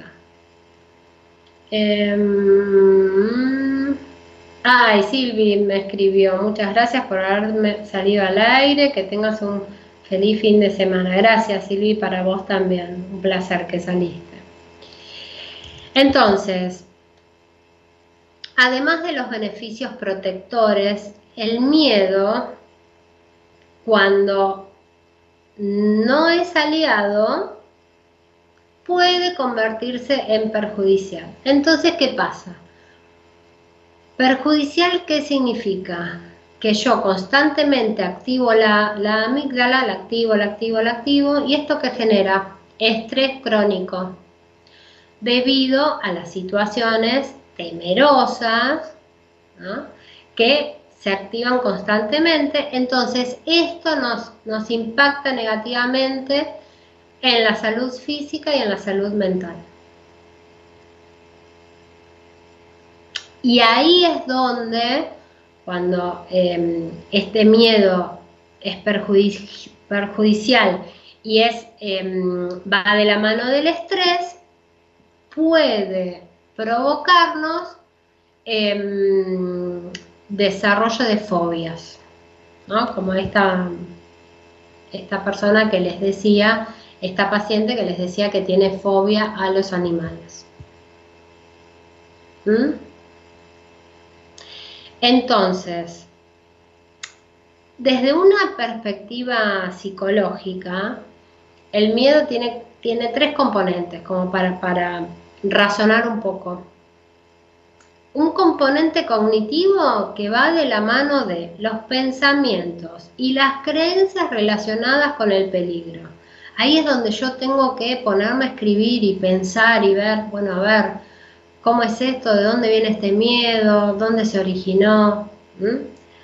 Por el otro lado, el otro pilar, la parte fisiológica, que es, son todos los cambios en el cuerpo, como aumento de la frecuencia cardíaca, sudoración, eh, eh, cuando se paran todos los pelitos que se pone piel de pollo, ¿no? Este, todo lo que sea, o, por ahí los cachetes colorados, todo lo que tenga que ver con lo fisiológico. Y por otro lado, la parte conductual, la conducta en donde acciones y respuestas que, que yo tengo para afrontar o evitar la amenaza. Entonces, por un lado yo les decía, este, el miedo involucra una red compleja de estructura cerebral, que la principal es la amígdala, pero también la amígdala juega un papel importantísimo en la generación y el procesamiento del miedo. Pero hay otras áreas cerebrales como ser el hipotálamo, y la corteza prefrontal que también están involucradas en la respuesta del miedo. ¿Y qué hay en el hipotálamo? En el hipotálamo están los recuerdos. Entonces, imagínense, esto pasa en fracciones de segundo. Tengo una situación, mi amígdala detecta amenaza, peligro, inmediatamente activa todas las respuestas y le manda la orden al hipotálamo a ver si tenemos algún recuerdo de haber vivido una situación similar. Y ellos hacen todo solo y, todavía no llegamos al pensamiento que está adelante, está en, la en, el, en, el, prefrontal, todavía no llegó. Todo eso está pasando atrás, acá atrás, en, digo atrás en la, en la nuca, no en el medio del cerebro. ¿Entienden lo que ocurre? Entonces, cuando cuando una persona percibe una amenaza, la información de esa amenaza viaja por los sentidos, la vista, el oído, el olfato, y ahí pasa al tálamo y luego a la amígdala. La amígdala evalúa la amenaza, desencadena las respuestas fisiológicas y ahí dice, bueno, a ver, ¿luchamos o huimos o nos quedamos congelados? Y recién ahí envía la respuesta a la corteza prefrontal para evaluar lo, digamos, para evaluar el peligro en su totalidad. ¿Sí? Para decir, bueno, a ver, por ejemplo, yo voy caminando por la calle, y, veo como a lo lejos, medio oscurito, veo algo que parece, no sé, una serpiente, un bicho, lo que sea. Activo todo esto que les dije antes, amígdala, hipotálamo, tálamo, todas las respuestas fisiológicas. Me acerco al lugar y me doy cuenta de que no era un bicho, que era una bolsa con una soga. Ahí entró el frontal, el pensamiento, el prefrontal el pensamiento. Entonces dice, ay no muchachos, quédense tranquilos, era una soga. ¿Vieron? ¿No es re lindo el tema? O sea, es interesante saber cómo actúa esta emoción básica, ¿no? Y es importante detectar cómo, cómo actúa en el cerebro. Había un... Ay, no, no hice a tiempo a traerles el nombre, pero um, había una persona, yo cuando estudié neurociencias, contaba el ejemplo de una persona muy conocida que había tenido un accidente y eh, un accidente en, la cabeza, en el cerebro, ¿no? Y mm, creo que era con un fierro que se le había clavado y justo le afectó el área de, eh, de, la amígdala, donde se registra el miedo. Entonces esta persona no tenía miedo vivía la vida sin miedo. No era para nada adecuado, porque imagínense perder esta emoción, ¿no? O sea, no tiene conciencia del peligro. fundamentalmente. Entonces, em, también tenemos que tener en cuenta que hay algunos factores genéticos que pueden em, eh, influenciar en, las respuestas que tenemos con respecto al miedo. Eh, factores genéticos, em, experiencias de, vidas pasadas de nuestros ancestros. Acá entra en juego la biodescodificación, ¿no? Y, como un montón de datos, porque de repente, bueno, es esto que les digo. Eh, no me animo a emprender, no me animo a renunciar, no me animo a hacer algo por mis propios medios, por miedo al rechazo, por miedo al que dirán, o porque tengo miedo al fracaso. Que en realidad digo, a ver, preguntémonos, ¿es miedo al fracaso o es miedo al éxito? ¿Ustedes se hacen realmente esa pregunta? Digo, ¿y qué pasa si me va bien? ¿Qué pasa si me va bien? Si de repente, no sé, empiezo a tener muchos clientes, muchos llamados, muchas ventas, digo, ¿Qué hago con esto, con, tanta información nueva? ¿Cómo la manejo? ¿Está bien? ¿Está mal? Ahí entra en juego el merecimiento. ¿Yo me lo merezco esto? Miren si hay temas como para incursionar, preguntarse y decir, bueno, ¿qué me está pasando? ¿Puedo, puedo disfrutar de esto que, que me está pasando? que era lo que busqué durante toda mi vida. Uy, justo tuve el pedido de mis sueños. ¿No? ¿Lo puedo disfrutar? ¿Será que puedo disfrutar? ¿Será que me siento merecedor? Entonces, ahí tenemos que ver un poco cómo es nuestro árbol genealógico, porque, y porque, y cómo vivió el éxito, cómo se vivió el éxito en mi árbol genealógico. ¿Cómo ¿Cómo se vivió el fracaso en mi árbol genealógico? ¿Ah? ¿Tengo esta información? ¿La vivió alguien? ¿No la vivió alguien? Si yo soy nuevo, digamos, eh, si yo soy la que tiene que poner una nueva información porque en el árbol no está, bueno, a eso se le llama muchas veces ser la oveja negra, ¿no? Entonces, bueno, a mucha honra, ¿no? Y lo llevo con orgullo. ¿Por qué? Y porque estoy poniendo una nueva información para mi descendencia.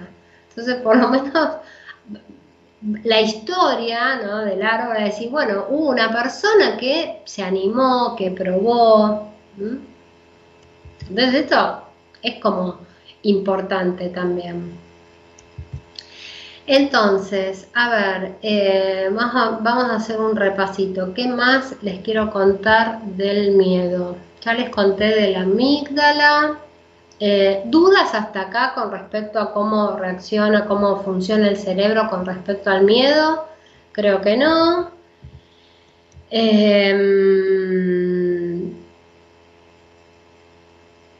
ya saben que cuando yo estoy viviendo un escenario, acuérdense que el escenario no necesariamente es un escenario real, puede ser un escenario que yo imagino con la mente. Entonces, si es un escenario que yo me estoy imaginando, la amígdala va a reaccionar igual. ¿Por qué? Porque la mente, el inconsciente, no diferencia lo real de lo imaginario. Entonces fíjense lo interesante que es esto, ¿no? Si la amígdala, si el inconsciente no diferencia lo real de lo imaginario, quiere decir que lo que yo me imagino acciona la amígdala, ¿no? Frente a la respuesta del miedo. ¿Qué pasa si yo me imagino un escenario lindo, un escenario positivo, un escenario en donde, no sé, si yo tengo miedo a hablar en público, me imagino una escena en donde salgo a hablar a 100 personas, eh, hablo fluidamente, termino de hablar, eh, me aplauden, me piden autógrafo, imaginen esto, ¿qué le pasa a la amígdala en, esas, en esa situación? ¿Qué le pasa al cerebro? ¿Qué le pasa al tálamo? ¿Qué le pasa al hipocampo? ¿No? No va a activar la alarma con el miedo, porque yo me estoy imaginando otra escena. Entonces, ustedes se dan cuenta el poder que tiene la imaginación. Si tiene tal poder, ¿por qué no la usamos a favor nuestro? ¿No? Es, es tan simple como esto. Poder usarlo a nuestro favor. Yo sé que a veces puede resultar em, difícil o complicado, o sobre todo aquellas personas que, se le disparan los pensamientos y, bueno, a ver, hay, hay trastornos, ¿no? El trastorno obsesivo compulsivo, en donde la mente no para y es constante una catarata de pensamientos. Y bueno, cuando, cuando es muy, muy intenso, a veces hay que recurrir a los fármacos para, relajar un poco el, nivel de pensamiento. Pero no hay nada de malo, o sea, nosotros necesitamos de alguna manera poder solucionar esto. Entonces ahí es donde digo, ustedes tienen que conocerse a sí mismos y buscar, digamos, la respuesta o buscar la ayuda en donde sea para poder controlar este tipo de, pensamiento y de respuesta. ¿Entienden?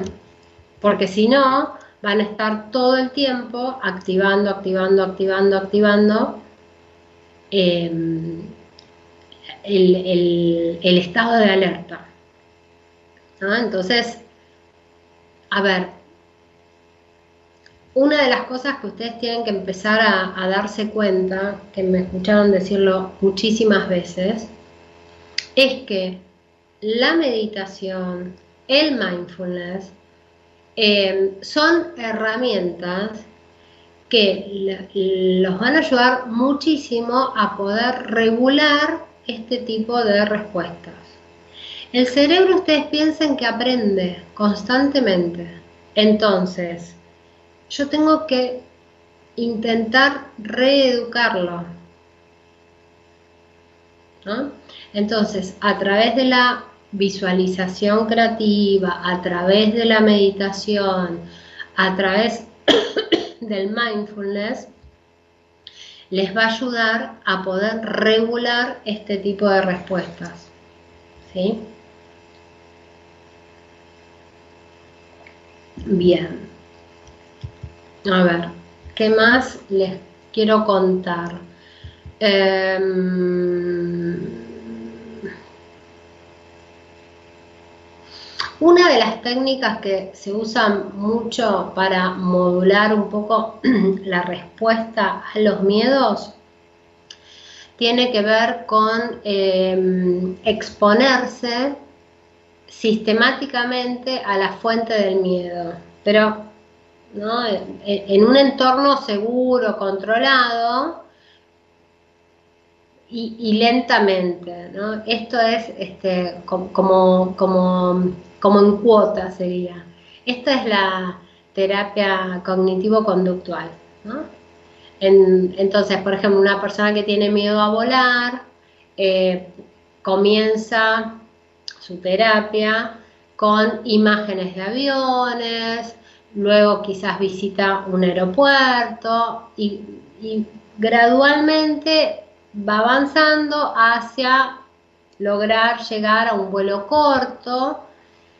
Entonces, em, para las personas que tienen miedos muy profundos y que ya están casi que se convierten en fobias porque no realmente les, les impide em, una acción, concreta, la terapia cognitivo-conductual es altamente efectiva para abordar estos miedos.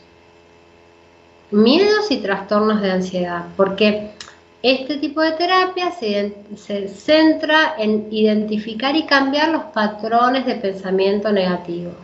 Seguramente habrán escuchado hablar de la programación neurolingüística. Bueno, con biodescodificación, y, cuando usamos los protocolos, utilizamos también la programación neurolingüística. Porque hay que reeducar al cerebro una y otra vez. Al modificar la forma en que pensamos sobre una situación, podemos cambiar nuestra respuesta emocional. ¿Mm? Em, como les dije antes, el mindfulness los ayuda un montón. Yoga, yoga también los va a ayudar un montón. Técnicas de relajación específicas les, va a ayudar un montón. Eh, practicar la atención plena.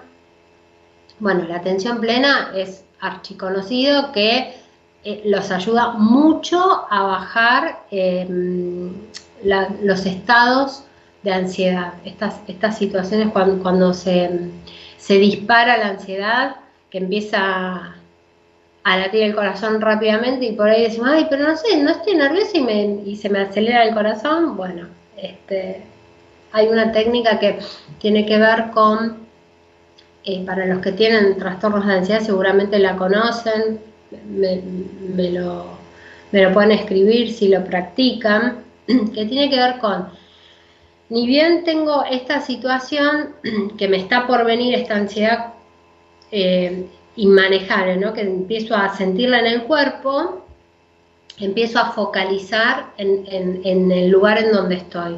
Entonces trato de prestar atención a cinco objetos que estén a mi alrededor. Entonces hago foco trato de describirlos, trato de verlos con todas las características, el color. Después trato de distinguir dos aromas que estén a mi alrededor. Entonces digo, bueno, esto es aroma a esto, a qué huele, ¿no? Trato de identificar.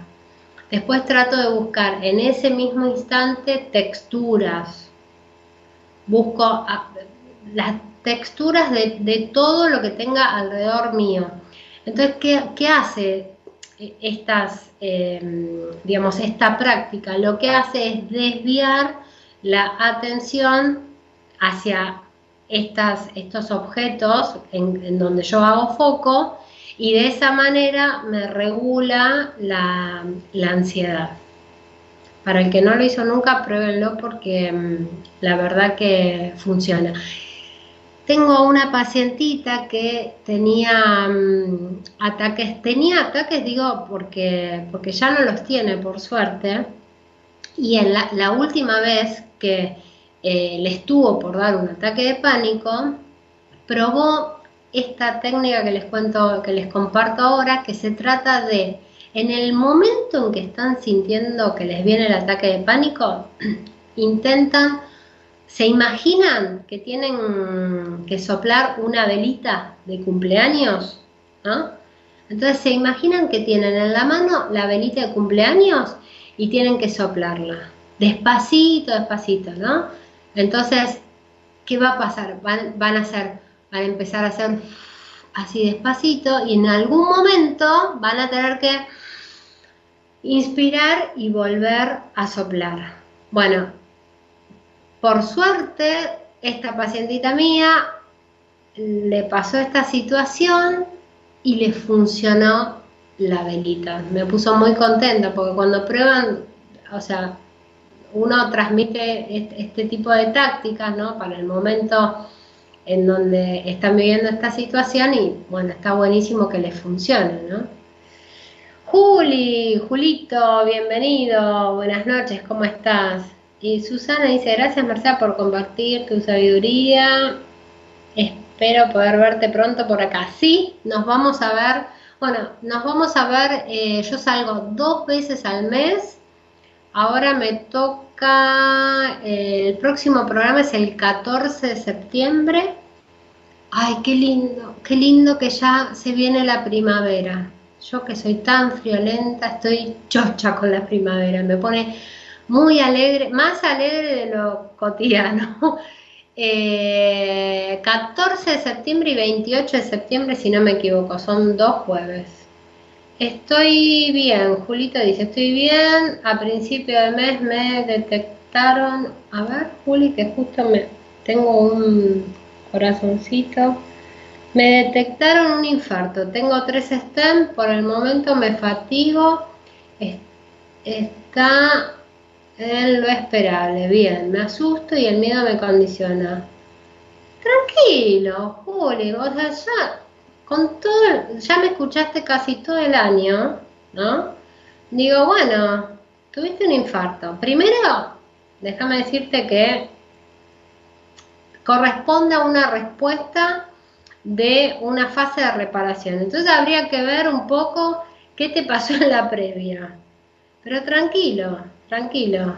Em, de nuevo, conectar, si vos te conectás con el susto y con el miedo, bueno, te va a pasar todo lo que vengo hablando desde el principio del programa. Entonces, acá foco en la relajación, ¿no? En entender, bueno, a ver, qué situación estaba viviendo previo al, infarto, qué, cuáles eran los pensamientos que atravesaba en ese momento, 48 horas previas al infarto, ¿eh? no, no, mucho tiempo atrás. ¿Qué, situación estresante viví y solucioné? O sea, hacete ese tipo de preguntas.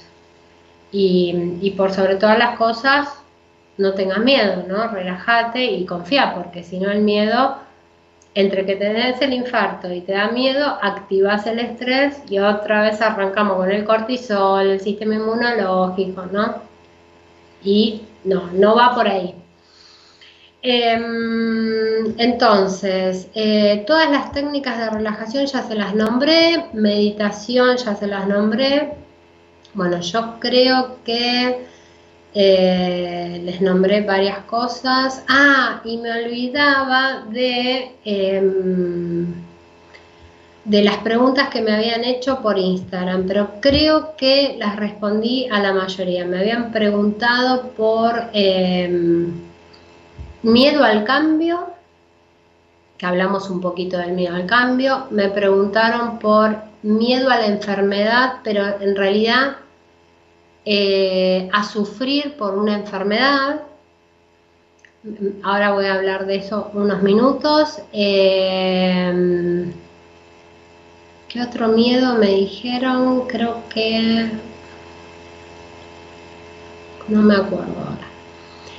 Miedo a la enfermedad o miedo al sufrimiento.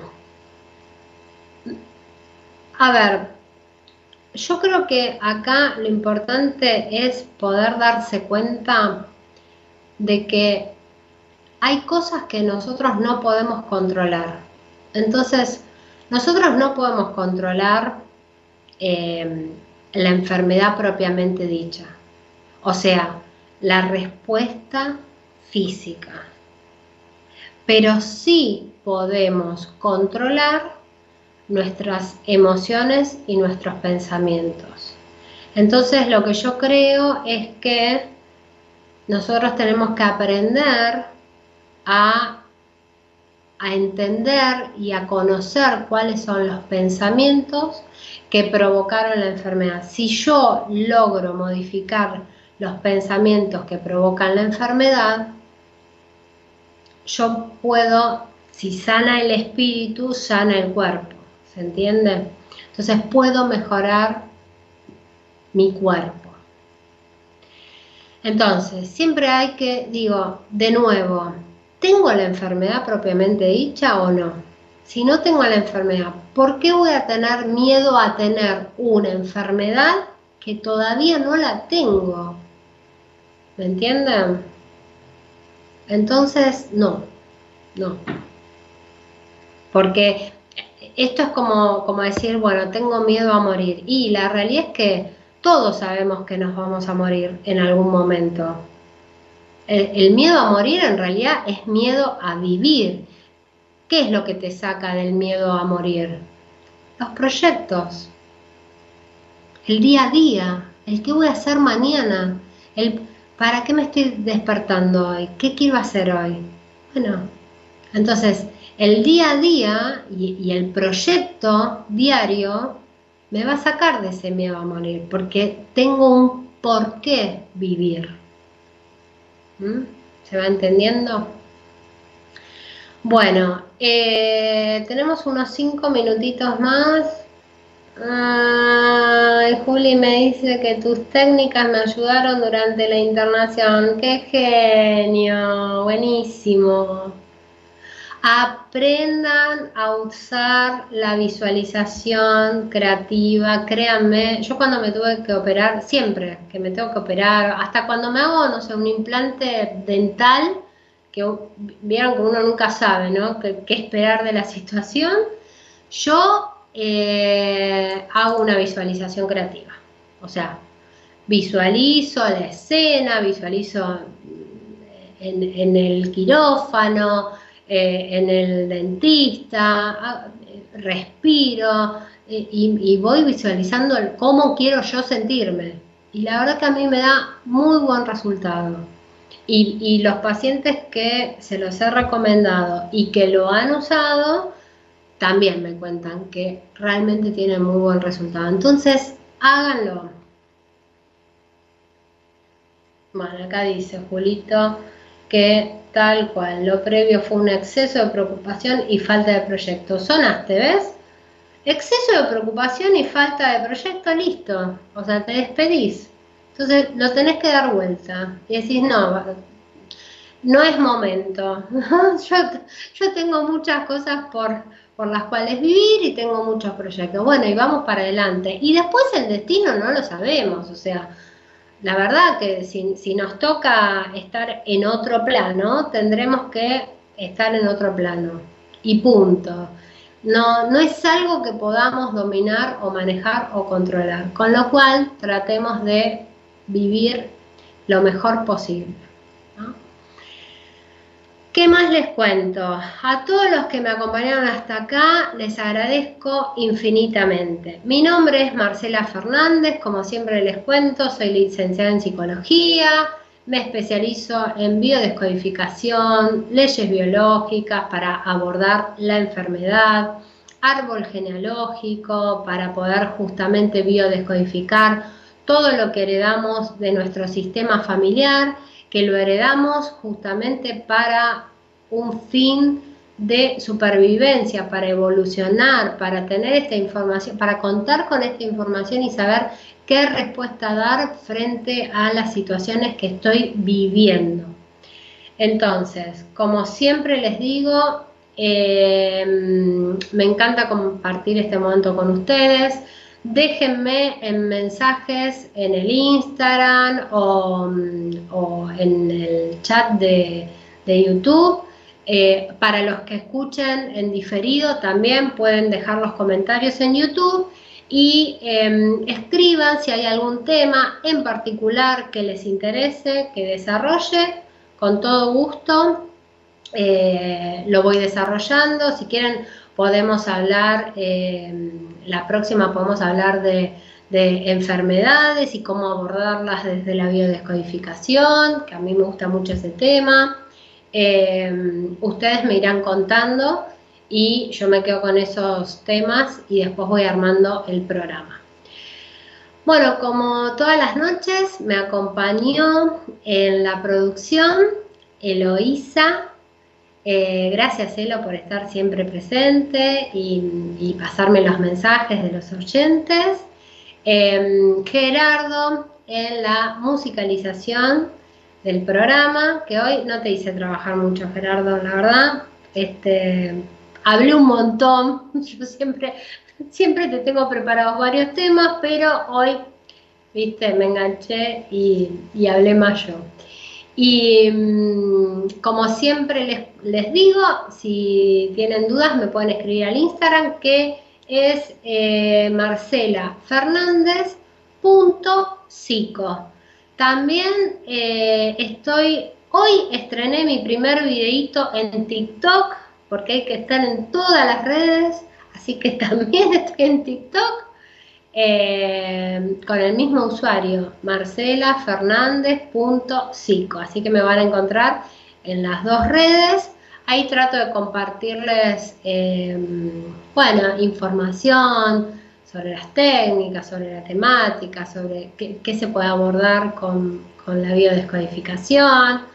eh, los animo a que hagan terapia, a mí me parece que es, es fundamental para, para, las personas eh, que no están pasando un buen momento, justamente hacer terapia, poder encontrar un lugar de contención donde, donde no se sientan juzgados, donde puedan expresar todo lo que sienten, fundamentalmente.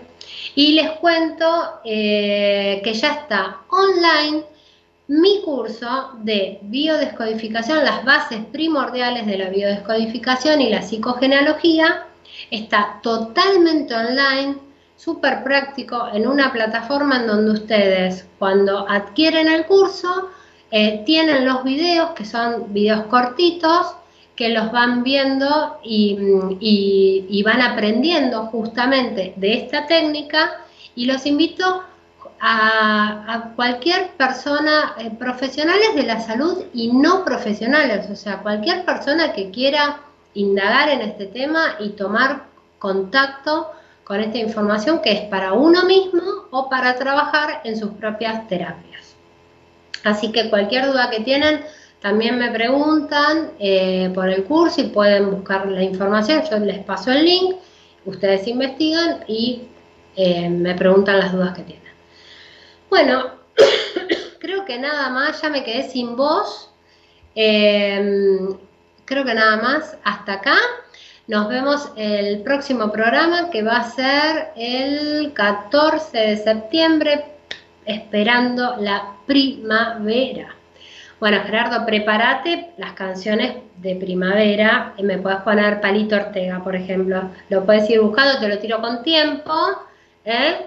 Eh, no, Chayanne no, descartadísimo. Palito Ortega, te banco.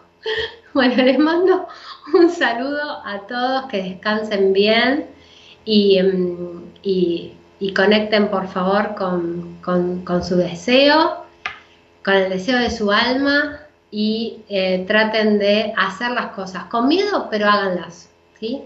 Juéguenselas. Abrazo enorme. Hasta la próxima.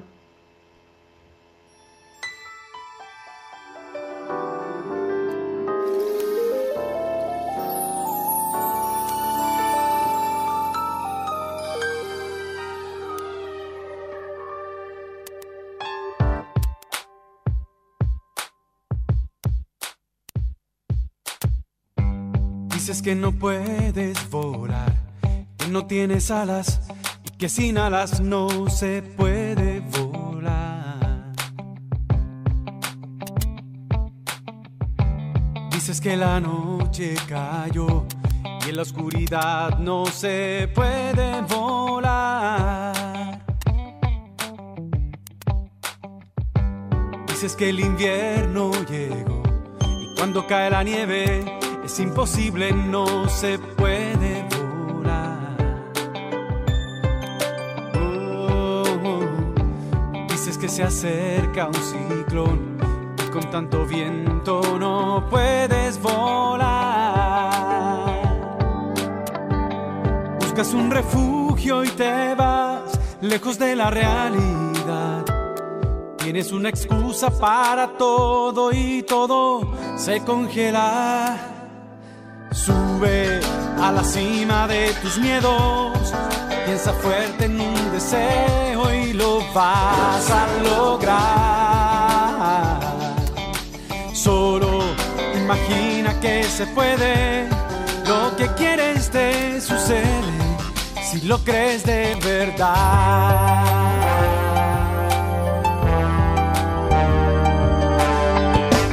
Dices que no puedes camino es duro, que te cansas y que mañana podrás. ¿Qué dirás mañana y después? Cuando de verdad ya no puedas volar. Deja ya de ser tu rival, entrégate a la libertad. Abre bien las alas y aprovecha el viento tu momento. Sube a la cima de tus miedos, piensa fuerte en un deseo y lo vas a lograr. Solo imagina que se puede, lo que quieres te sucede, si lo crees de verdad.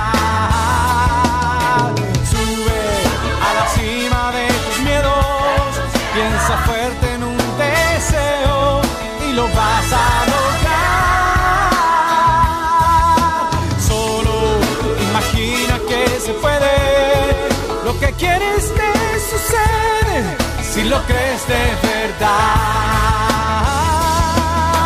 Rompe las cadenas del temor, eres amo y Señor del futuro que en tus manos está.